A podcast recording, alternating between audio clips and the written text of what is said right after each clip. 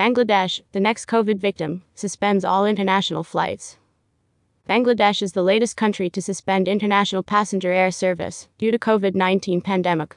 The week-long suspension of all international passenger flights to and from Bangladesh will commence on April 14. According to a circular issued this evening, Civil Aviation Authority of BANGLADESH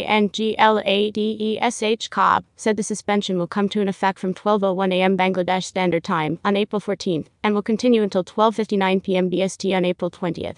Civil Aviation Authority of Bangladesh has suspended operation of around 500 international flights scheduled to operate to and from Dhaka in a week from April 14 medevac, humanitarian, relief, cargo, technical landing for refueling only, and the flights cleared under special consideration will remain out of the purview of the suspension, CAAB said.